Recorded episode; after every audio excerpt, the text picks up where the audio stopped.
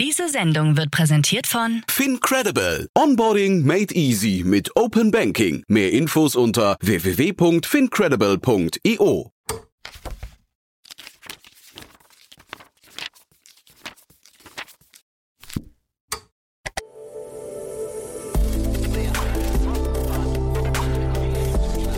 Startup Insider Daily.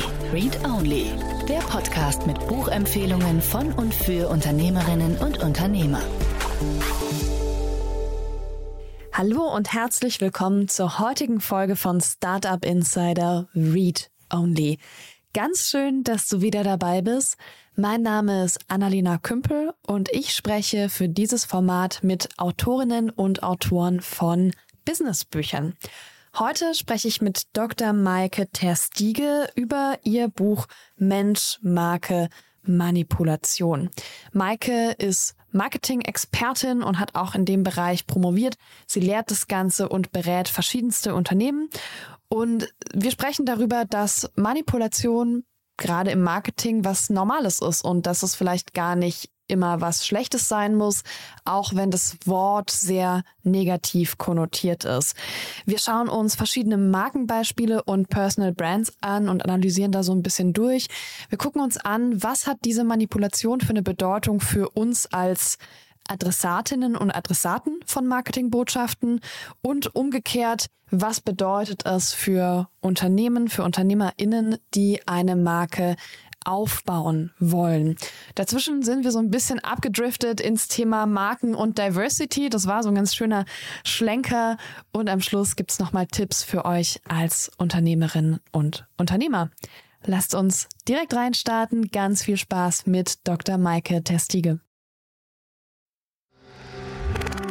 Werbung Hi, hier ist Nina aus dem Content-Team von Startup Insider. Vielleicht hast du es ja schon gehört, wir haben endlich neben unserem Hauptkanal Startup Insider nun auch separate Kanäle für unsere verschiedenen Formate eingerichtet. Wenn du zum Beispiel nur unser tägliches Nachrichtenupdate Startup News hören möchtest, kannst du ab jetzt ausschließlich den Startup News Kanal abonnieren. Gleiches gilt für Investments und Exits, Startup Spotlight und alle anderen Formate, die zukünftig kommen werden. Die volle Ladung Startup Insider, also alle Formate, gibt es natürlich weiterhin hier auf dem Hauptkanal. Also, um die einzelnen Kanäle zu abonnieren, besuche jetzt startupinsider.de/slash insider. Wir sehen uns auf deinem Lieblingskanal.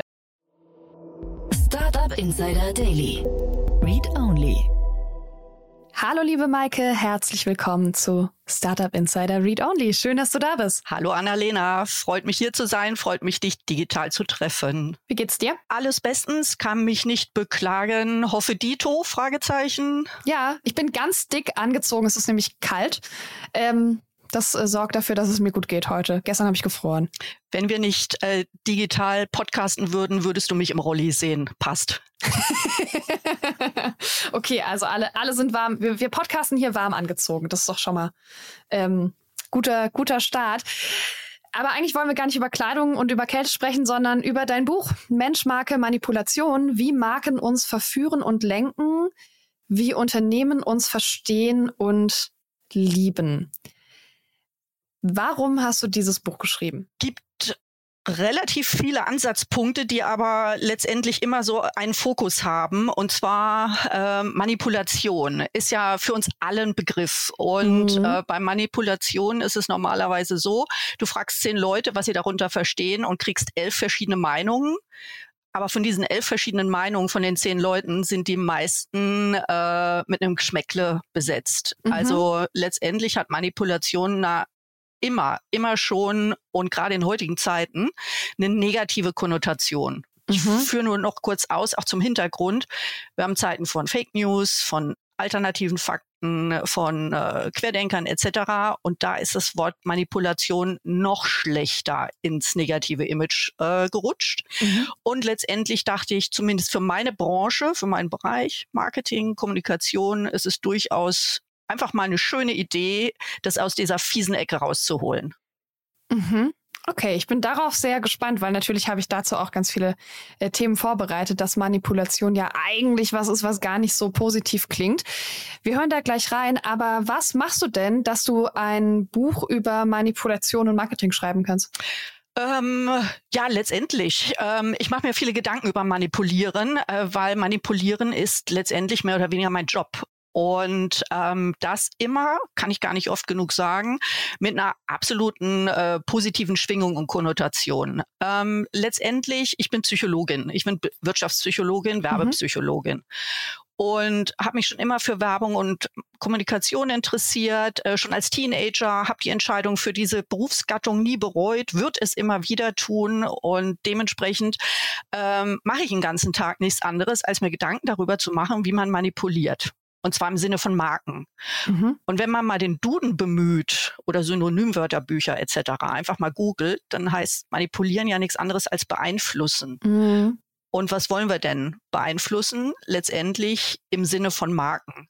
Und das mache ich als Marketingberaterin, das mache ich auch an einer Hochschule, letztendlich als Professorin für digitales strategisches Marketing. Ich versuche Studierende im positiven Sinne zu beeinflussen, vom Marketing zu begeistern dass die Marketing genauso umsetzen, wie ich mir das vorstelle, wie mein Sinn, Sinnbild davon ist. Und mhm. letztendlich viel wichtiger ist aber auch eben als Marketingberaterin, berate ich Kunden, Unternehmen und auch Agenturen, äh, wie man äh, letztendlich Zielgruppen, Kunden, Kundinnen noch besser beeinflussen kann, dass sie eben mhm. eine Coca-Cola und nicht eine Pepsi-Cola trinken. Das nur so als trivialstes Beispiel. Mhm. Okay, jetzt hast du gerade gesagt, du versuchst natürlich Studierende dahin zu beeinflussen, dass sie Marketing so verstehen, ähm, oder so machen, wie, wie du das auch gut findest. Ähm, wie, wie findest du Marketing denn gut? wie ich es gut finde, wie ich es aber auch richtig finde und wie es mhm. auch richtig ist, ja, um mhm. jetzt diesen subjektiven Touch daraus zu nehmen. Ja, stimmt, ähm, wir, sind ja, ähm, wir machen ja hier Wissenschaft.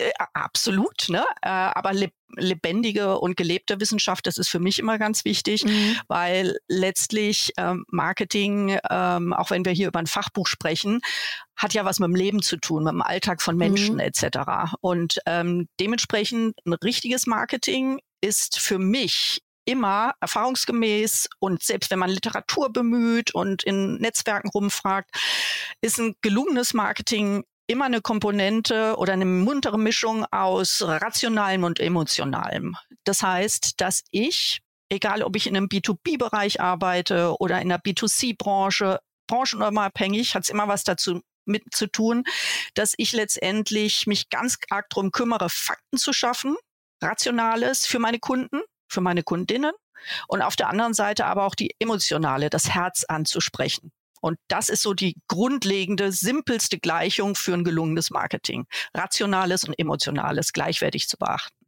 Mhm. Okay. Und wenn ich das Buch gelesen habe, wir stellen uns eine Annalena vor dem Buch und eine Annalena nach dem Buch vor. Was weiß ich danach, was ich davor nicht wusste? Was kann ich mitnehmen aus deinem Buch? Ähm, das ist eine super, super schöne äh, Schwarz-Weiß-Frage. Ich liebe es, Annalena. So, jetzt gehen wir mal davon aus, dass du vorher komplett unbedarft warst in Richtung Marketing ähm, und danach äh, sagst, Heureka, aha, ich habe erfahren das. Was hast du erfahren? Ähm, letztlich ähm, spricht mein Buch ja einerseits wirklich Fachkreise an, also mhm. Marketingmanager beziehungsweise Fachleute, die sich ins Marketing vielleicht aus dem Vertrieb kommend ins Marketing reinarbeiten wollen. Und auf der anderen Seite ist ja bei mir die Zielgruppe einfach auch Kunden, Kundinnen, Menschen, Zielgruppen, Leute wie in Anführungszeichen du und ich, die mhm. einfach Sachen kaufen, Dienstleistungen nutzen. Fangen wir mal mit einer Annalena als äh, Marketing engagierte mhm. Managerin an. Ähm, da geht es ganz einfach darum, sich wirklich der Fähigkeiten nach dem Lesen des Buches bewusst zu sein. Was kann ich denn überhaupt als Stellhebel einsetzen, um zu manipulieren, um die Leute, um meine Zielgruppen von meiner Marke, von meinem Produkt, von meiner Dienstleistung zu begeistern und auch langfristig zu binden? Mhm. Was gibt es da für Stellhebel, für Modelle, für Konzepte, ja, die ich dann mit meiner Agentur umsetzen kann?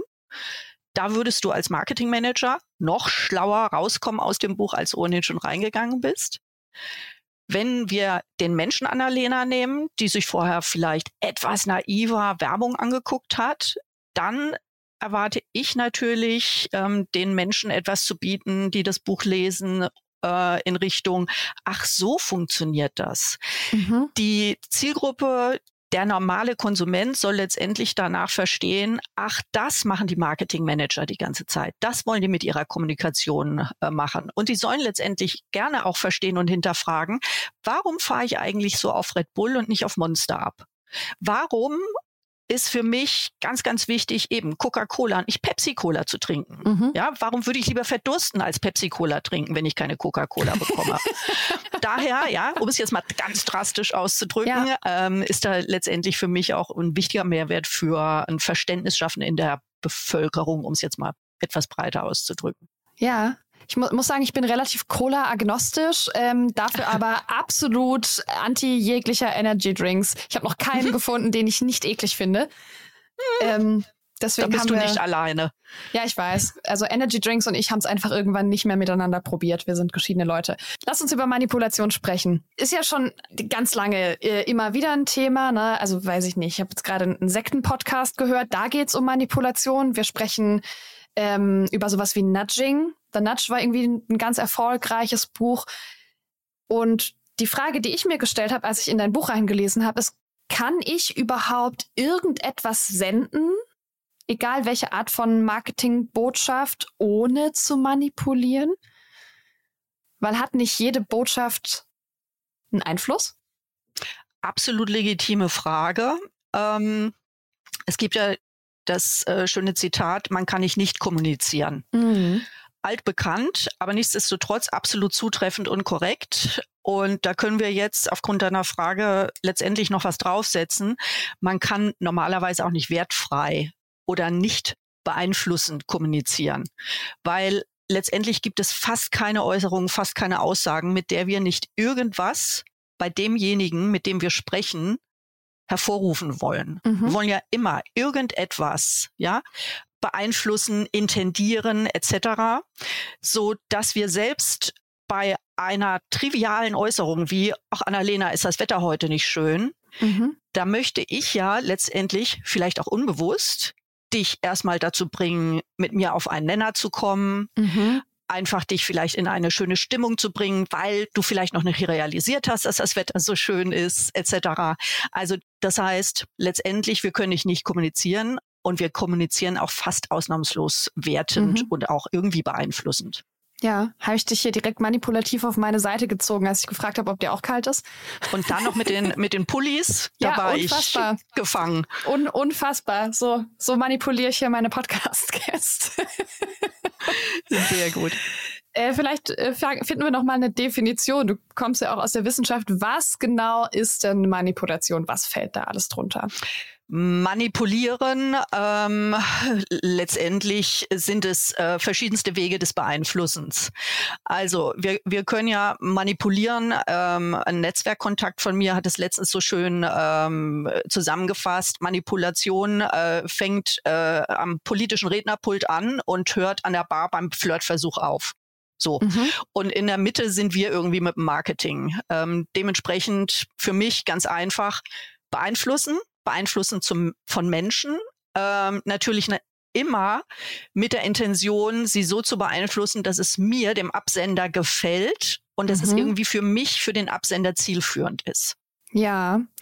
Brauche ich eine manipulative Absicht, um zu manipulieren? Also, weißt du, muss ich, mhm. muss ich, muss ich absichtsvoll in irgendeiner Art kommunizieren oder kann ich einfach was sagen und es ist trotzdem Manipulation, weil es eine Wirkung hat? Wie weit sprechen wir hier? Ja, sagen wir so. Ähm, ich hatte ja eben den, äh, das schöne Statement äh, losgelassen, man kann fast nicht mhm. unbeeinflussend kommunizieren.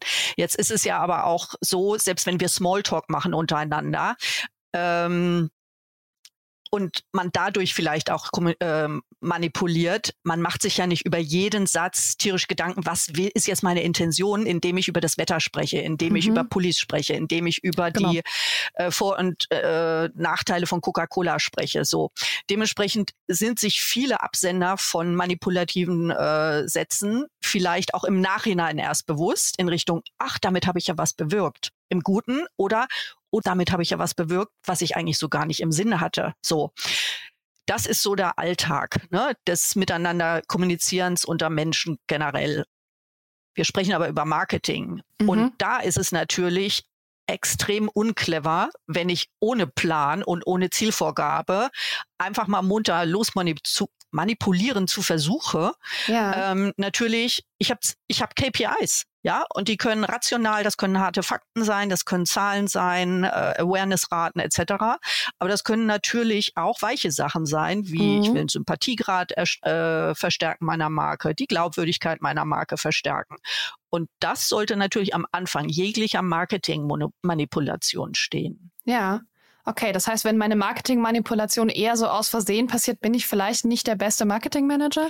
Ach, sagen wir so, wenn das ein, zwei Mal am Anfang einer Marke passiert, mhm. dann kann ich ja immer noch sagen, ups, ähm, huch, auch ein blindes Huhn findet ein Korn, irgendwie ist es zufällig gut gegangen und dann kann ich ja mich immer noch im Nachhinein in die Postanalyse stürzen mhm. und sagen, ha, ich habe manipuliert, obwohl das gar nicht so mein Ziel war, es war auch noch erfolgreich, dann mache ich das weiter so ist aber natürlich irgendwie auch nicht die smarteste Sache. Deswegen letztendlich, was will ich durch Manipulation erreichen? Beeinflussen ja. erreichen?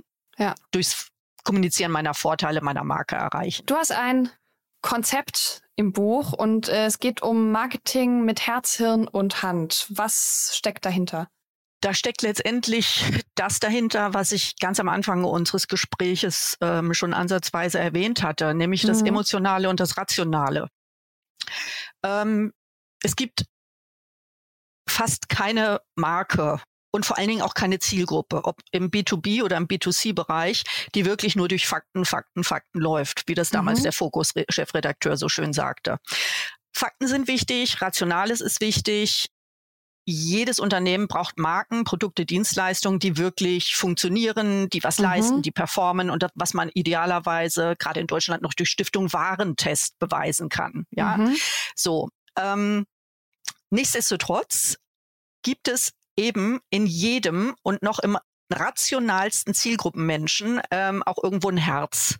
Mhm. Dementsprechend ähm, sag ich, ähm, und so habe ich bisher auch immer gearbeitet und das war auch immer wirklich äh, in Anführungszeichen von Erfolg gekrönt, äh, meine Zielgruppen so betrachtet und gesagt, okay, ich liefere ihnen die Fakten, was meine Marke wirklich kann, wo die mhm. performt, mhm. wo die besser performt. Das ist mhm. das fürs Hirn, das Rationale. Und letztendlich das fürs Herz ist das, was macht denn an meiner Marke Spaß? Was bringt denn den Leuten wirklich einen emotionalen Mehrwert für den Bauch und fürs Herz? Also beim Herzen ist auch noch ein bisschen Bauch dabei. Mhm. Und dementsprechend ähm, sage ich Herz und Hirn bitte beides ansprechen und dann führt es zur Hand. Nämlich dass man eine Marke kauft, dass man einen Vertrag abschließt, dass man eine Dienstleistung nutzt. Also du meinst, Hand ist am Ende der Kunde? Hand ist der äh, handelnde Kunde, der sagt, mhm. hier unterschreibe ich, das kaufe ich. Mhm. Okay. Ähm, das heißt, äh, Kognition, also das Rationale, Emotionen und das muss ich zusammenbringen und das führt am Ende dazu, dass jemand am Ende eine Handlung ähm, begeht. Vielleicht können wir da so ein bisschen uns Beispiele anschauen. Du hast jetzt ein paar Mal Coca-Cola erwähnt und wenn ich die mir bekannten Markenbotschaften von Coca-Cola so durchgehe, dann na, jetzt gerade haben wir Adventszeit, da ist Coca-Cola wieder unglaublich Weihnachtsmannlastig. Ich erinnere mich aber auch an, an irgendwelche Werbungen, die, ähm, die so sehr Party- und Sommerlastig waren. So, also das, das, sind so ganz unterschiedliche Botschaften. Was steckt da drunter? Also welche, welche Emotion verbinden wir zum Beispiel damit? Da, darf ich dich kurz fragen, was ja. der, der Begriff ist, der dir bei Coca-Cola einfällt? Wofür uh. es stehen könnte, was für eine Emotion dahinter steht? Ich, äh, mir fällt so Lifestyle ein, aber sonst habe ich gerade nicht so viel dazu okay, da muss Coca-Cola noch an dir arbeiten, dann haben die noch nicht den perfekten Job gemacht. Aber genau. deswegen, ja. ich, ich löse. Ja. Also es hat tatsächlich was, wie du sagst, auch mit Lifestyle zu tun. Mhm. Äh, und Lifestyle, wir sprechen nicht darüber, über Lifestyles von Kim Kardashian und Co., sondern eine Lebenseinstellung, wenn ich nicht irre, meintest du auch, ne? Mhm. Oft, ja, so. genau. Und dementsprechend ähm, Coca-Cola, ähm, der Claim macht dir Freude auf. Ah, stimmt. Ja. Ähm, und der passt letztendlich sehr schön zu allem, was du gerade so in diesem äh, Spannungsfeld von den ganzen Eindrücken zu Coca-Cola erzählt hast. Wir haben immer das Thema, dass Freunde, Familie etc. zusammensitzen und die haben immer gemeinsam eine schöne Zeit und nicht nur Spaß, sondern die mhm. haben Freude die haben Freude am Leben und Freude am Zusammensein. Du siehst nie jemanden, der alleine in der Werbung so für sich komplett allein, lonely und depressiv eine Coca-Cola vor sich hinschlürft. Mhm. Ja, sondern Coca-Cola ist immer etwas, ja. wo man sagt, ähm, nee, das ist immer was Gemeinsamkeit und Gemeinschaft. Und mhm. das zieht natürlich gerade in heutigen Zeiten oder gerade auch nach Corona extrem gut. Auf der anderen Seite auch, weil du die Weihnachtswerbung erzählst äh, oder erwähnst, das Thema Coca-Cola. Äh, man erwartet natürlich den Coca-Cola-Weihnachtsmann und den Coca-Cola-Truck. Mhm. Und der kommt eindeutig diesen Winter oder diese Weihnachtszeit zu kurz. Und ähm, ja, das finde ich hochinteressant, äh, was es da für ein Grundrauschen gibt von enttäuschten Verbrauchern. Wo ist mein Coca-Cola-Weihnachtsmann und wo ist mein Coca-Cola-Truck? Ist das so? Teilweise, ja, ja. Also ich okay, krieg's vom Netzwerk mit, aber ich habe da jetzt auch ein bisschen so reingeguckt ähm, mhm. und das ist schon, äh, ist schon ein Thema für die Leute. Ja. Weil es ist äh, Tradition. In Anführungszeichen Coca-Cola, der Weihnachtsmann und der Truck sind auch irgendwie mittlerweile genauso wie Wham! Last Christmas Tradition. Ja, das stimmt. Ich bin gerade ganz fasziniert, weil mir auffällt, wie wenig ich davon mitbekomme. Weil mein, also mein Social Media Algorithmus spielt es mir nicht aus und ich schaue schon, also ich habe immer nur dann Fernseher in meinen Wohnungen gehabt, wenn der Mann, der da mit mir gewohnt hat, einen Fernseher braucht. ähm, ja, ja. Das heißt, es gibt es irgendwie schon ganz, schon ganz lange nicht mehr. Ja? Also äh, ich, ich bin kein Übermensch, schenk dauernd vor Netflix, so für alle da draußen. Ähm, aber ich, na, also ich bin mit diesen Werbebotschaften gar nicht konfrontiert. Ich höre kein Radio, sondern, sondern Spotify. Das heißt, das ist alles nicht da. Und ich habe den Eindruck, da ist so viel enger getargetet, dass bei mir Coca-Cola werbetechnisch nicht ankommt. Also mir war auch gerade dieser Slogan, der war weg, bis du ihn gesagt hast. Ich habe super lang keine Coca-Cola-Werbung mehr gesehen. Ja, ähm, sagen wir so, der Claim, ähm, wenn man sich so ein bisschen umhört, ähm, der ist auch fast mehr so in, in der hintersten Synapse bei vielen äh, Coca-Cola-Heavy-Usern mhm. eingebrannt. Ähm, es ist mehr, guck mal, wenn ich sage, mach dir Freude auf, du sagst sofort, aha. Und mhm. wahrscheinlich tat sich bei dir auch sofort ein Bild auf. Und mhm. sofort has, hat man auch gemerkt, so, ach stimmt, da passen die ganzen Bilder rein, die ich gerade so in meinem ja. Kopf zu der Marke habe. Deswegen, den Claim muss keiner von uns irgendwie äh, zitieren, rezitieren mhm. können. Aber das Gefühl, das damit vermittelt ist, haben wir, glaube ich, egal ob wir analog oder digital von der Marke bespielt werden, alle in uns. Mhm. Okay. Gut, Coca-Cola ist ja jetzt schon eine, so eine ganz, ganz riesige, mächtige Weltmarke. Ja, also Coca-Cola gilt zusammen mit McDonald's als eins der Dinge, die für Kapitalismus in Ländern stehen. Ähm, das heißt, da, da sind wir schon in einem sehr, sehr großen Maßstab. Hast du eine kleinere Marke, die wir uns als Beispiel mal angucken können? Bleiben wir in der äh, selben Kategorie und zwar tatsächlich auch im Wettbewerbsfeld äh, von Coca-Cola. Äh, nehmen wir äh, Fritz Brausen beziehungsweise Fritz Cola. Mhm. Ja. Ähm, bist du da affin? Sehr, liebe ich sehr. Einer der Gründer war auch schon hier bei uns im Podcast. Es gibt eine Folge. Sehr schön, sehr schön. Ähm, letztendlich, ähm, wer hätte noch vor einigen, einigen Jahren gedacht, ähm, dass es äh, so eine kleine Start-up-Marke schafft, mhm. äh, ein ernstzunehmender Konkurrent, zumindest in Deutschland, ähm, für eine Marke wie Pepsi Cola, Fritz Cola etc. zu werden. Ähm, das hat ganz viel natürlich mit, Emotional, äh, mit Emotionalität, mit Herz und Bauch zu tun, die die sehr, sehr gut von Anfang an bei ihrer sehr klar beschriebenen Zielgruppe adressiert haben. Mhm. Ja. Ich erzähle ein bisschen gerne weiter zu mhm, Fritz, mhm, weil ich liebe das auch ähm, unter anderem äh, mit in so Seminaren zu diskutieren, mit Seminarteilnehmern, auf der anderen Seite auch mit meinen Studis, äh, weil das natürlich auch ein, ein brennendes Thema ist. Ähm, mit Coca-Cola äh, kann gerade Generation Z äh, und gerade die städtische Generation Z und teilweise auch Y äh, überhaupt nichts mehr anfangen. Ja, mhm. das ist so voll äh, Babyboomer, Retro, das trinken die Eltern, ein bisschen Generation X ist da noch mit drin, etc. Ähm, das heißt, Fritz Cola dient natürlich jetzt gerade so generationenbedingt auch dazu, sich abzusetzen, ne? Mhm. zu Dingen, äh, zu sagen, ähm, ich will als Generation als Generation Z äh, meinen Eltern nicht auf äh, Facebook begegnen. Ja. Und ähm, genauso trinke ich auch keine Coca-Cola. Mhm. und Thomas Gottschalk und das finde ich auch doof. So, das ist ja ne, so letztendlich ein, äh, ein Sprung zum nächsten, was aber alles sehr homogen ist. Mhm. Fritz Cola ist aber natürlich auch extrem, extrem erfolgreich äh, durch diese Kiezdenke. Ja, genauso wie Astra Bier. Ja. Ähm, jetzt sind wir nicht alle Hamburger etc., aber jeder, ähm, der Astra kennt, kann sich natürlich irgendwie, hat dann Kiezgebild, äh, Kiezgedanken, äh, kann sich St. Pauli vorstellen, hat da vielleicht eine Affinität zu. Und Fritz Kohler hat das jetzt nicht groß anders gemacht. Die sind mhm. eben auch über ähm, diese diese, diesen Community-Gedanken, den Kiez-Gedanken reingegangen und vor allen Dingen, die sind reingegangen und haben gesagt, wir sind Sand im Getriebe mhm. und nicht Öl im Getriebe. Mhm. Wir sind eben nicht das geschmeidige Coca-Cola, sondern wenn du nicht als Konsument dich als 0815 outen willst, dann greifst du mal lieber zu Fritz. Mhm. Okay. Also so ein bisschen mit dieser Emotion Besonderheit zu spielen. Also dass Menschen besonders sein wollen.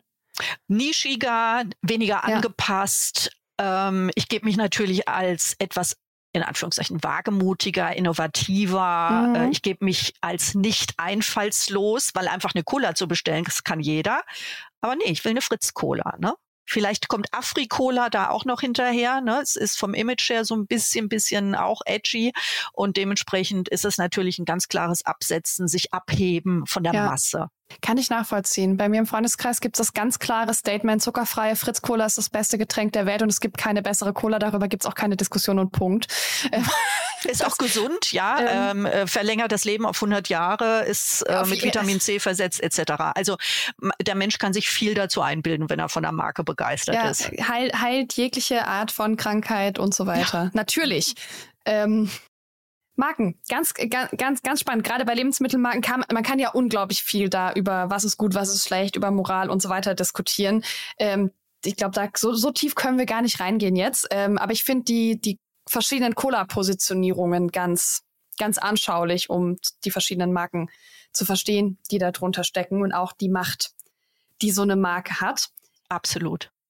Ich würde gern mit dir noch über Personal Brands sprechen. Das ist ja ein unglaublich zumindest in der Business Bubble, in der ich mich bewege, ein unglaublich großes Thema, dass wir sagen, Menschen sollten Personal Brands werden, Gründerinnen sollten Personal Brands werden, weil Menschen als Marken gut funktionieren und Menschen gerne von Menschen kaufen. Was ist deine Sicht auf Personal Brands?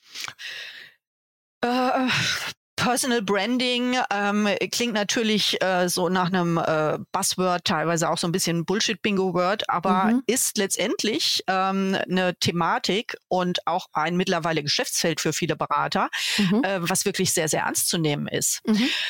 Ähm, fangen wir mal an mit was Trivialem, ähm, um das nicht äh, misszuverstehen, äh, sage ich gleich, was als trivial vielleicht ein bisschen zu verstehen ist, äh, Kathi Hummels. Wenn die Dame keine Personal Brand ist, dann wissen wir alle nicht mehr weiter. Ähm, letztendlich sich als Spielerfrau äh, in den Medien zu präsentieren, ist eine Sache. Da mhm. aber wirklich ein Konzept draus zu machen, äh, von der Spielerfrau zu mutieren zu Schmuckdesignerin, Influencerin etc. Mhm. Und als das nicht mehr reicht oder nicht mehr unique genug ist, sich, so traurig es ist, mit dem Thema Depression zu positionieren, ist, kann man von halten, was man will, großes Tennis. Mhm. Dass das nicht funktioniert, weil es ein extrem sensibles Feld ist, mit dem die Dame vielleicht auch nicht ganz adäquat umgeht, ja, mhm. und zu Recht auch kritisiert wird, lassen wir mal am Rande. Aber nichtsdestotrotz ist ähm, die Dame mit Sicherheit ein gutes äh, Beispiel. Die Follower lassen es beweisen äh, für mhm. Personal Branding. So, was da das Ende ist, lass, wissen wir alle nicht. Äh, wir wünschen ja alles Beste. Ähm, eine weniger triviale Sache ist natürlich Herr Musk. Ähm, ja. Wir können halten, was wir von ihm wollen. Aber man muss natürlich auch sagen, bei all seinen Unternehmungen, ähm, die auch Sand im Getriebe sind, die mhm. äh, absolut innovativ und ähm, umschwenkend sind. Ja, mhm. ähm, ist es natürlich so, dass ähm, die Marke, insbesondere Tesla, natürlich durch die Personal Brand Elon Musk lebt. Und das ist auch der Grund, warum ähm, Tesla auch teilweise auch auf klassische oder auch auf digitale Werbung verzichten kann, beziehungsweise nicht so wahnsinnig viele Budgetgelder in die Hand nehmen muss, mhm. wie andere Marken oder wie andere Automobile, Automotive-Marken. Mhm. Weil einfach durch den PR-Effekt von der Personal Brand Herr Musk, egal was mhm. er macht, ob er twittert oder nicht twittert, ob er kifft oder heiratet oder sich scheiden lässt oder was auch immer. ja. äh, all das spielt letztendlich ähm, sehr, sehr edgy ähm, mhm. sehr polarisierend auf die Marke Tesla beziehungsweise auf alles andere ein, was er so unternimmt. Also Stimmt. Ohne Wertung, ich versuche versuch gerade mir Herbert dies kiffend in einem Podcast vorzustellen und denkst, wäre eine Katastrophe, Volkswagen hätte ein Problem. Ja, also äh, äh, dies ähm, wurde ja eines Besseren belehrt. Ähm, jetzt äh, macht er was anderes, kümmert sich wahrscheinlich mehr um seine äh, Tapas-Bars äh, seiner Kinder etc. pp. Auch da wünschen wir ihm viel Glück. Nichtsdestotrotz hat er ja auch ne, äh, bei seinem äh, wie auch immer gearteten äh, Surf-Air äh, in Wolfsburg äh, auch schon äh, etwas ähm, eigen gewirkt, wenn man mhm. sich die Bilder ins, in den Kopf ruft. Maike, weißt du, wie geil du bist? Wie du so sitzt, ich, ihr seht Maike ja nicht, aber ich kann sie sehen. sie sitzt hier so eiskalt, so, ja, vielleicht kümmert er sich jetzt um seine Tapas-Bars oder um seine Kinder, so mega die Prioritäten vertauscht. Richtig gut. Richtig Spaß da dran. ja, äh, äh Annalena, seien wir ehrlich, wir laufen auch gerade äh, erst warm, ne? das ist ganz großartig. ähm, jetzt hast du Elon Musk genannt. Ist es für Tesla voll gut, dass Elon Musk das so treibt, die Marke Tesla, oder ist es für Tesla vielleicht auch gefährlich, weil wenn Elon Musk versehentlich sein eigener Flammenwerfer in der Hand explodiert, dann ähm, kommen keine Tweets mehr. Was macht Tesla dann? Ja, also sagen wir so, ähm, Herr Musk ist da die Spitze und äh, auf der anderen Seite ist er äh, zwar ein äh, extrem autarker Herrscher über sein Reich, aber er ist ja auch clever genug, äh, genügend äh, auch smarte Leute um sich rum zu sammeln. Mhm. Äh, das propagiert er ja auch regelmäßig. Er feuert gerne, aber er heiert auch gerne smarte Köpfe. Deswegen, mhm. ähm, das macht er richtig und dementsprechend ist schon davon auszugehen, ähm, dass es natürlich äh, tausendfache Notfallpläne gibt, ähm, rein PR-technisch, wenn etwas passiert, was wirklich der Marke und ihm mehr oder weniger den Hals brechen könnte, dass da einfach ein, äh, ein Issue, ein Crisis-Management-Team seitens mhm. PR im Hintergrund steht. Funktioniert überall so, ob jetzt bei der BSF oder bei Mercedes, VW oder wo auch immer. Und dementsprechend hat auch Tesla da natürlich ein Backup. Bloß wird natürlich bei Herrn Musk dieses Backup häufiger aktiviert werden müssen als bei anderen Marken. Aber mhm. äh, letztendlich, wir haben, wir haben ja auch Spaß daran. Ne? Also mhm, wenn es teilweise ja, ja. nicht so ernst wäre, ähm, kann man es als großen Entertainment-Faktor äh, der 2000er, 20er Jahre sehen. Ja, ich weiß, ich frage mich manchmal, wir machen so ein bisschen Business Big Brother und das ist halt spannend. Also es ist halt einfach voll interessant, den Leuten irgendwie zuzugucken. Ähm, jetzt haben wir zwei äh, Personal Brands uns angeguckt. Hm, sind weibliche Personal Brands anders als männliche? Ich frage mich das, das so ein bisschen, weil ich den Eindruck habe, dass es einen Unterschied gibt. Ich kann es aber irgendwie nicht benennen. Mm. Ich überlege gerade, was man so als Counterpart zu Kathi Hummels nehmen könnte. Mhm. Ähm, einfach auch so in der gleichen Branche, in dem gleichen Business in etwa zu bleiben. Ja, äh, fällt mir tatsächlich jemand ein, der mhm. gerade richtig weiter durchstartet. Und zwar ähm, Jeremy Fragrance. Ich habe auch an ihn gedacht und ich, ich habe ich hab mich, genau an ihn denke ich immer, weil ich immer glaube, immer, ne, wenn, wenn, eine Frau sich so, wenn eine Frau sich so benehmen würde, das wäre doch irre, wir würden die einweisen. Entschuldigung, erzähl weiter. Ja, also äh, ist interessant. Äh, mhm. Du merkst ja selber, was für eine Emotionalität ähm, mhm. die, dieser Name beziehungsweise diese Personal Brand sofort und dieser Charakter letztendlich sofort äh, hervorruft. Ähm, braucht man nur Vorname, Nachname zu sagen und sofort schallt das einem entgegen. Ja. Ähm, sagen wir so, ja, ich könnte mir auch vorstellen, ähm, wenn sich eine Dame genauso benimmt wie er, benehmen würde, würde das deutlich mehr Bashing, Shitstorm und Hate hervorrufen. Mhm. Ähm, auf der anderen Seite gucken wir uns Lady Gaga an, ähm, schräg, sch äh, äh, nennt ihre nennt ihre Fans meine kleinen lieben Monster und so weiter, hat auch funktioniert. Sei es drum. Ähm, nehmen wir äh, Frau Hummels, nehmen wir ähm, Herrn Fragrance. Ähm, die gehen beide sehr charmant, ständig in den Austausch. Mhm. Die nehmen ihre ähm, Community extrem mit. Die nehmen sich Zeit oder zumindest tun sie so, als ob sie die Community ernst nehmen und sich für sie Zeit nehmen. Ähm, sie geben sehr, sehr viel Emotionalität ähm, in ihre Community und lassen sehr oft moralisch äh, und emotional auch die Hosen runter. Mhm. Dementsprechend, ich denke, ja, ähm, letztendlich auch durch Diversität, Generation Z, Emotionalität, Work-Life-Balance und alles, ähm, gibt es vielleicht immer mehr Schnittpunkte, wo Männer und Frauen sich, also klassisch Männer und Frauen im binären System, sich ähnlich verhalten können, wollen, aber auch dürfen. Mhm. In den sozialen Medien vor allen Dingen. Ja. Sind Personal Brands einfacher aufzubauen als klassische Brands? Erfahrungsgemäß, ich beobachte das Business schon äh, seit längerem, mhm. äh, es erfordert mehr Fingerspitzengefühl. Mhm weil ähm, wenn du als Personal Brand einen Fehler machst, dann kannst du nicht sagen, ach übrigens, das war mein Marketing-Team oder da hat äh, Forschung und Entwicklung was falsch gemacht, sondern mhm. letztendlich Personal Brand, da bist nur du, in Anführungszeichen. Mhm. Dementsprechend, alles, was du toll machst, kannst du sagen, ja, das war ich. Ja. Und alles, was Shitstorm-Potenzial zu Recht oder Unrecht hast, da musst du auch sagen, okay, da muss ich dann ins Rampenlicht und mhm. ich in die Bütt treten, ähm, weil es geht letztendlich um mich und ich werde hier gerade angefeindet und gehatet. Dementsprechend ähm, es ist wahrscheinlich einfach nur sensibler und wahrscheinlich muss man beim Personal Branding auch einfach noch mehr ständig dieses ähm, den Finger am Puls der Zielgruppe haben, mhm. um jegliche Art von Schwingungen für dich als Personal Brand, aber auch gegen dich als Personal Brand sofort ähm, mer zu merken und sofort auch reagieren zu können. Ja, also weder einfacher noch schwerer, sondern man braucht anders. mehr. Anders. Ja, okay, einfach anders.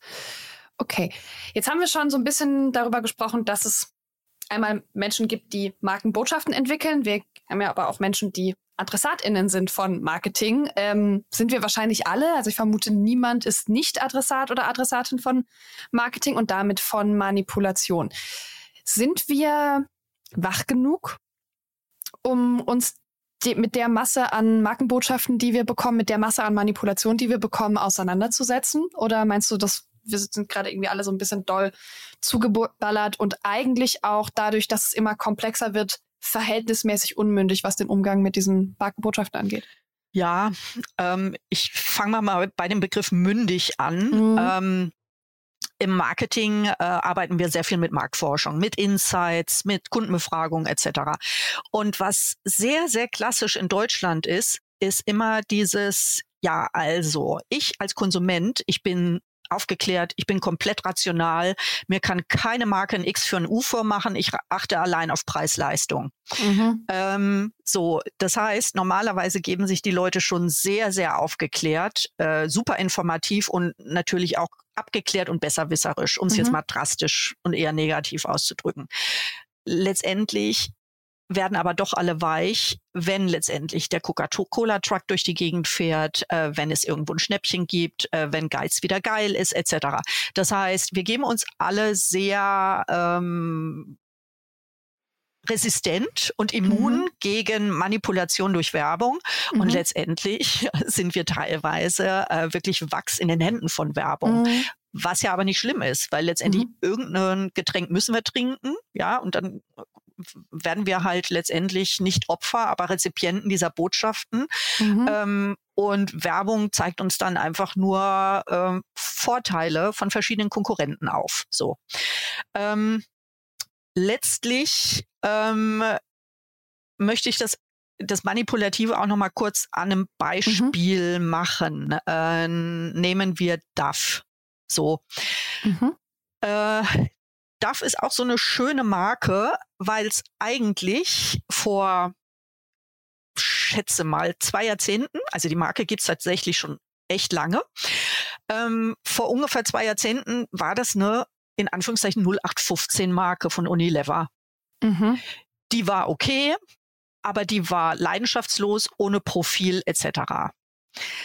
Die war auch nicht schlecht, aber die hatte jetzt auch keine Geheimformel, die irgendwie jünger, schöner, besser, erfolgreicher macht. So. Mhm. Ähm, die Marke an sich hat sich so von der Rezeptur etc. zwar weiterentwickelt, aber jetzt nicht plötzlich Nobelpreisträchtige Quantensprünge in Richtung Antizellulitis, Antifalte oder sonst irgendwas entwickelt. Es ist eine Körperpflegecreme. Nicht, nicht schlechter und nicht besser als viele andere. Mhm. So. Ähm, wie sind wir dann manipuliert worden und gerade die Frauenwelt manipuliert worden? Ähm, DAF hat gemerkt, okay, wir haben eine Marke, die hat Potenzial, aber so richtig der Brenner und der Burner ist die von der Leistung her und vom Image her nicht. Mhm. Also brauchen wir eine Story. DAF hat tausende von Frauen interviewt äh, lange Rede, kurzer Sinn, dabei kam raus, dass ein Großteil der Frauen sich einfach nicht schön fühlt. Mhm. Das kam noch so aus dem Zeitalter mit Supermodels etc. pp, äh, wo äh, Size Zero angesagt war, äh, wo Diversität noch längst kein Thema war.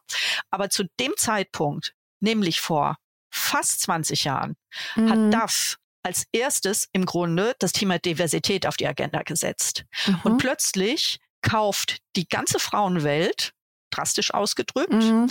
ähm, plötzlich DAF, weil die sagen, das ist endlich meine Marke, die mich nicht zweifeln lässt, an mhm. mir zweifeln lässt, die mir sagt, du bist vielleicht nicht perfekt und kein Covergirl, aber du bist schön, so wie du bist und du kannst dich akzeptieren, du musst dich nicht hinterfragen.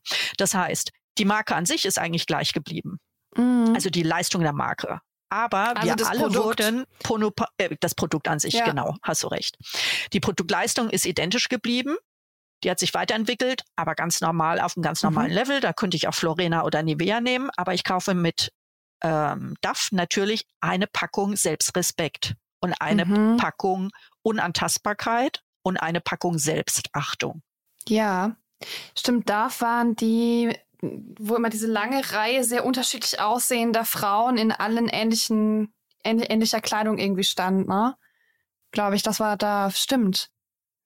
Was bedeutet das für mich, für mich als Adressatin? Also, ich fra frage mich gerade, ist das was Gutes, ist das was Schlechtes? Muss ich das überhaupt irgendwie bewerten?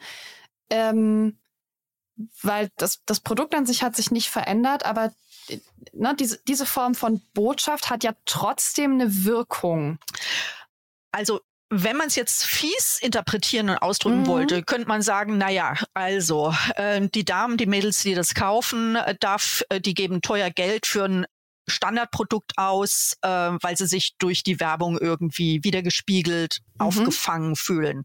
Mhm. Aber im Grunde könnten sie auch eine, ähm, äh, eine äh, Ja-Creme nehmen, ja, mhm. vom Supermarkt. Das ist jetzt so rein faktisch. Und wir haben ja vorhin über Hirn und Herz gesprochen. Mhm. Also das Hirn würde auch sagen, du bist doch bescheuert, dass du DAF kaufst. Ähm, die bringt dir nichts außer viel Gerede über Diversität. Was hast du davon? Die Creme ist dieselbe, als ob du eine Ja-Creme kaufst. Ja. Dann kommen wir aber zum Herzen. Genau. Vielleicht tut es uns einfach gut, eine mhm. Marke zu unterstützen, die uns unterstützt. Eine Marke, die mir in meiner Selbstwahrnehmung weiterhilft eine Marke, die es mir leichter macht, mich mit meinen vielleicht nicht ganz perfekten Körperteilen zu in Einklang zu bringen, ähm, zufrieden zu machen und weniger selbstkritisch mit zu mir sein. Das heißt, vielleicht gebe ich ein paar Cent oder ein paar Euro für mhm. eine DAF-Creme mehr aus, weil das so eine kleine Psychoanalyse in der Cremedose ist. Mhm. Ja, ja, ich, ich merke gerade, dass mein Kopf läuft. Das heißt, ähm, ich denke jetzt live im Podcast. Ich weiß noch nicht, ob das eine gute Idee ist, aber wir werden gucken, was dabei rauskommt. Denken ähm, ist immer eine gute Idee. Ja, ja, aber äh, meistens ist ja erst denken, dann sprechen gut. Aber ich kann ja jetzt hier keine, keine fünf Minuten äh, Schreib- und Denkpause einbauen. Da freuen sich alle, wenn wir jetzt einmal kontemplativ ähm, in Stille denken. Das, äh, ja. wir, wir, wir beschallen unser Publikum hier schon weiter. Das ist schon okay. Aber also ja, ne, Marken, die solche Botschaften in die Welt schicken, diese Botschaften haben ja auch insgesamt Wirkung. Ne? Also wenn Frauen, die vielleicht nicht Size Zero sind und ich meine, die, die, also dass Frauen sich zu dick fühlen, dass Frauen sich nicht schön fühlen, ist heute auch noch so. Soweit ich weiß, ähm, sind wir damit noch nicht fertig. Also ich bin, ich bin damit noch nicht fertig und ich kenne keine Frau, die sagt, ich finde mich immer schön und alles geil mit mir. Äh, bevor, bevor jemand was sagt, es kann durchaus sein, dass es mit Männern auch so ist, aber hier sitzen sich zwei Frauen gegenüber. Ich habe eure Perspektive gerade nicht im Podcast. Ähm, Sorry. DAF gibt es auch für Männer, ne? Ähm, und ja. äh, da positioniert sich die Marke etwas anders. Die mhm. haben versucht, auch in die Richtung zu gehen, funktioniert nachvollziehbarerweise nicht so sehr ähm, bei der männlichen Zielgruppe. Ähm, auch da hat die Marke nicht so einen durchschlagenden Erfolg. Also mhm. deswegen ist eigentlich auch eine interessante Sache. Ne? Ja. Ja, aber auch insgesamt, wenn ich mir Marken anschaue, die ne, eine bestimmte Bewegung, ein bestimmtes Bild von Frau sein, von Weiblichkeit ähm, unterstützt, dadurch, dass sie dazu Repräsentation schafft, weil ja auch einfach Frauen gezeigt werden, die anders aussehen. Aber auch, ne, also besonders nachhaltige Marken sind ja irgendwie ein Thema, dass sie auch nicht nur nachhaltige Produkte verkaufen, sondern auch nachhaltige Dinge kommunizieren. Ähm, Marken, die die Queer Community unterstützen and so on. Und äh, weil das funktioniert, sind vielleicht Greenwashing, Pinkwashing und so weiter gerade so ein, so ein Thema, dass Marken für sich benutzen, missbrauchen, um diese Form von Manipulation zu haben, ne? also diese Botschaft zu haben, ähm, ohne aber was nicht nur im Produkt zu ändern, sondern vielleicht auch einfach in der gesamten Firmenpolitik und in dem ganzen, in der ganzen Existenz eines Unternehmens das ist jetzt ein Statement von dir, Annalena. Ich nehme ja. es jetzt mal als Aufforderung ja, zu, bitte, dass bitte, ich bitte kommentier das Thema das. aufnehme. Bitte ja? kommentier das. Okay. Ich, will, ich will gar nicht so, also ja, ja, ich finde es schon relevanter, ich, dass du was dazu sagst. Ich, eben, ich sah nur keine Frage, aber ich nehme es jetzt mal als ja. Anlass, ähm, äh, da auch ein paar Statements ähm, zu äußern. Ähm, also auch da, äh, wie es der Zufall will, in Anführungszeichen, ich äh, schreibe gerade einem, einem Buch ähm, zu Diversität in Marketing und Sales. So. Uh.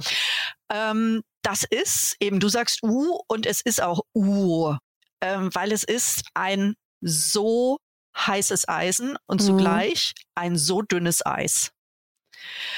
Ähm, alles, was mit Diversität in Marketing, äh, in Kommunikation und PR angegangen wird, hat ganz großes Candy-Storm-Potenzial, aber noch viel größeres Shitstorm-Potenzial. Ähm, deswegen, ich habe mich auch äh, für die Recherche für mein Buch ähm, mit äh, relativ vielen äh, Agenturmenschen und Unternehmensmenschen unterhalten, auch mhm. Interviews gemacht etc. Und gerade die PR-Agenturen sagen, wir haben einen Run auf Diversitätsthemen und auf Purpose-Themen. Mhm. Äh, unsere Kunden rennen uns die Bude ein in Richtung, wir müssen irgendwas mit Diversität machen. Und da fängt ja schon das Dilemma an. Mhm. Wir müssen irgendwas mit Diversität machen. Dann ist da irgendwie was falsch verstanden worden. Ja, ja weil find, wie du sagst, ja. das muss von der Unternehmenskultur, vom Unternehmen innen auch herkommen und nicht in Richtung, heute machen wir mal so ein Viertel Diversität, morgen noch mal ein halbes Kilo Purpose, ist ein bisschen witzlos. Ja, ja, ja, ich finde auch das Marketing und die Marketingagentur sind vielleicht die falschen Orte, um mit sowas wie Diversity anzufangen. Also damit kann man es ähm, kommunizieren irgendwann, wenn man es schon gemacht hat, aber es ist vielleicht richtig. nicht der beste Startpunkt. Ja, richtig, ja. richtig, absolut. Deswegen, ähm, also PR-Agenturen äh, können damit äh, oder könnten damit ein super Business machen. Ähm, oft haben die Kunden, auch Großunternehmen, aber mhm. äh, dann letztendlich äh, Angst vor ihrem eigenen Mut äh, und lieber stillhalten als gar nichts machen und was falsch machen. Nehmen wir einfach nur mal zwei Beispiele. Jetzt unsere schöne WM. Mhm. Ähm, die, die Themen sind, äh, das ist auch gerade in LinkedIn relativ viel, ähm, wo ähm, Mini-Shitstorms äh, über größere äh, Sponsoren der WM äh, herfallen, mhm. McDonald's, Coca-Cola etc., die zum Pride Month mhm. munter sich nicht nur den Regenbogenmantel oder die Flagge überwerfen, sondern sich da drin einknuddeln und sagen, ja, eigentlich haben wir fast Diversität miterfunden und wir sind Regenbogen und dann aber eben munter die WM etc. komplett kommentarlos sponsern. Das kommt mhm. bei einigen Zielgruppen, ja. Viele nehmen das gar nicht wahr, viele kriegen das nicht mit, vielen ist es auch egal, alles legitim, bitte. Ja. Aber bei einigen Zielgruppen kommt das halt sehr schräg mhm. und sehr schlecht an. Ja. So. Dann nehmen wir Diversität beziehungsweise einfach auch Edginess mal die Marke True Fruits. Mhm. True Fruits ist nicht mehr, nicht weniger als ein Smoothie. Ja. Ähm, die waren zwar relativ früh am Start, haben auch relativ schnell ein sehr klares Markenprofil gezeigt, aber mittlerweile oder auch schon sehr schnell gab es einen großen Wettbewerb an Smoothies. Mhm. Also ich kann äh, letztendlich Eigenmarke von Rewe trinken als Smoothie, ich kann äh, einen Chiquita Smoothie trinken, äh, Innocent etc. pp. Was aber True Fruits in Richtung Manipulation, Diversität und Edginess eben gut macht, ist, die haben keine Scheu vor Polarisierung. Ich bin aus Marketing-Sicht immer wieder fasziniert, was die sich leisten. Mhm. Äh, als Frau und als Mensch finde ich die Marke teilweise nicht nett. Mhm. Und nett ist nett gemeint von mir, ähm, weil die teilweise ins Sexistische gehen, etc. Mhm. pp. Aber nichtsdestotrotz, wir sprechen ja über Marketingmanipulation und über Diversität. Mhm. Die haben schon sehr, sehr früh klare Kante gezeigt, politisch, ähm, in Richtung und auch in Richtung Vielfalt und und und und haben dadurch auch gesagt, wir schrecken viele ab. Das können mhm. wir verkraften. Aber wir sind top of mind und wir haben eine, also auf jeden Fall, wir haben ein Image im Gegensatz zu einem No-Image Chiquita Smoothie, wo keiner was zu sagen könnte. Und wir haben eine ganz starke eben Awareness durch ganz starke PR-Auftritte. Ja, ja. Du hast gerade diese ganze WM-Sache erwähnt und da finde ich die Frage spannend. Schadet es einer Marke wie McDonald's mehr, dass sie bei der WM dabei ist und dadurch vielleicht diese Pride-Glaubwürdigkeit verliert oder gewinnt sie mehr dadurch, dass sie präsent ist bei der WM? Kann man das messen? Wissen wir das? Ähm, man, man kann, also ich bin ein ganz großer Fan von Insights-Forschung, Marktforschung, Marketingforschung ja. etc. So und äh, dementsprechend äh, man kann alles messen. Mhm. Also man kann nahezu alles messen. Mhm. Äh, nehmen wir bei, äh, bei McDonald's einfach mal die Zielgruppe. Ist die McDonald's Zielgruppe denn die LGBTQ-Community? Hm. Punkt, Punkt, Punkt, Fragezeichen. Äh, sind das die, ich spreche jetzt extra sehr polarisierend und schwarz-weiß, ist die McDonalds-Zielgruppe wirklich die intellektuelle, upper class, progressiv etc. pp? Oder ist es der absolut legitime Mainstream, mhm. dem Diversität, Gendern und so weiter komplett Wumpe ist. Ja. So. Und das ist eigentlich schon die Antwort. Ähm, wenn McDonald's sich entscheiden muss in Richtung, okay, wir verbrämen ein paar, die das Gendern und äh, Diversität und so weiter auf der Agenda haben, das können wir verkraften. Mhm. Aber der normale Mensch, den interessiert das nicht oder der kriegt davon nichts mit etc. und der wird weiterhin sein Happy Meal etc. lieben. Mhm. Ja. Maike, ich habe gerade auf die Uhr geguckt. Wir reden schon 50 Minuten miteinander. Ja. Mega krass, oder? Ähm, ja. Sind einem einmal komplett durch alle Themen gedriftet. Lass uns zum Abschluss nochmal zum Thema Markenaufbau gehen, weil wir ja auch in der Startup-Szene sind. Das heißt, hier sind viele Menschen, die damit konfrontiert sind, eine Marke aufbauen zu wollen, zu müssen, ne, um irgendwie da erfolgreich sein zu sein mit. Grammatik können wir. Ähm, all das, was was du gerade beschrieben hast, dieses ganze Thema äh, Emotion und Rationalität und so weiter. Was bedeutet das ähm, für mich, wenn ich eine neue Marke aufbauen will? Vielleicht hast du ein, zwei, drei Tipps. Ja, dann lege ich los. Ähm, bei Gründern. Ich habe äh, relativ viel mit Gründern zu tun, äh, weil tatsächlich ähm, Teile meiner Studis, ähm, teilweise sogar im Bachelor, schon sagen, äh, Frau Testige, wenn ich fertig bin, ähm, letztendlich ich möchte einen guten Abschluss und dann lege ich los. Ja, mhm. also das Entrepreneurship ist teilweise in der Generation Z und Y äh, sehr weit verbreitet, was mhm. ich sehr cool finde. Mhm. So, dann ähm, mentore ich da auch immer gerne munter vor mich hin und mhm. äh, freue die äh, Herrschaften mit meinem meinem Rat. So, was sehe ich? Ähm, Gründerinnen äh, setzen oft Marketing und PR relativ weit nach hinten, weil sie natürlich erstmal sich um Vertrieb und um Controlling, um Finanzierung, um Gelder kümmern müssen. Letztendlich ich schaff's nur, erfolgreich zu sein, wenn ich eine starke Marke habe. Und über um die sollte ich mich nicht zuletzt kümmern. Deswegen, ich würde Gründerinnen und Gründern einfach raten, PR und Marketing ganz am Anfang ganz nach vorne zu setzen. So ja, mhm. oder zumindest nicht auf die Agenda irgendwie nach hinten rutschen zu lassen. Dann das zweite, mein Thema, über das wir schon äh, mehr oder weniger die ganze Zeit sprechen, Emotionen und Kognition. ähm, versucht eine Marke zu kreieren, egal ob ihr in einem B2B, in einem B2C-Business seid, aber versucht Marken mhm. zu kreieren, die letztendlich inspirieren, das Herz und den Bauch ansprechen, aber auch informieren, nämlich mir wirklich faktischen Vorteil als Kon Kunde, als Konsument bringen. So. Mhm. Und das dritte ist, guckt euch eine Story an, die ihr um eure Marke herum weben könnt, ähm, wo ihr was um eure Marke herum erzählen könnt mhm. und eben nicht nur äh, Fakten an den Konsumenten knallen, sondern versucht etwas über die Entstehung eurer Marke, den Sinn, den eure Marke hat, ähm, dem Kunden nahezubringen. Beispiel darf, das ist auf jeden Fall mittlerweile nicht nur ein Ken, sondern ein Must, wenn man einer, einer Marke gerade als Gründer, Gründerin mhm. arbeitet. Story. Ja. Inspiration, Information, also Herz und Hirn und dann mhm. noch eine Story mit ein bisschen Heritage. So wird ein Schuh da draus. Fantastisch. Liebe Maike, vielen, vielen Dank für deine Zeit und für deine Insights. Und äh, jetzt hast du uns ja schon einen kleinen Sneak Peek gegeben. Deswegen würde ich sagen, wir hören uns beim nächsten Buch. Bis dann. Danke. Annalena. Tschüss. Ciao. Werbung. Hi, ich bin Paul, Product Manager bei Startup Insider und hier, um dir kurz unser Podcast-Verzeichnis vorzustellen. Mit einer wachsenden Liste von bereits über 10.000 Episoden ist unser Podcast-Verzeichnis die größte Sammlung deutschsprachiger Podcasts rund um die Themen Unternehmertum, Technologie, Digital Marketing und mehr.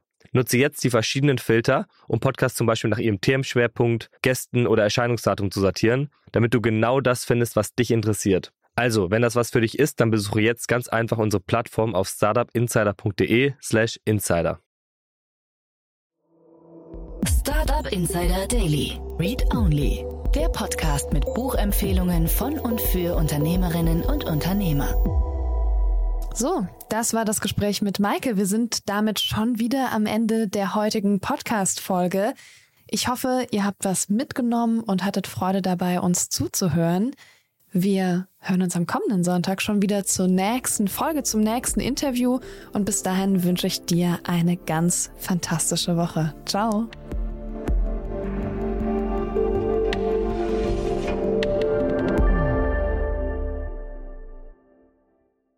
Diese Sendung wurde präsentiert von Fincredible. Onboarding made easy mit Open Banking. Mehr Infos unter www.fincredible.io.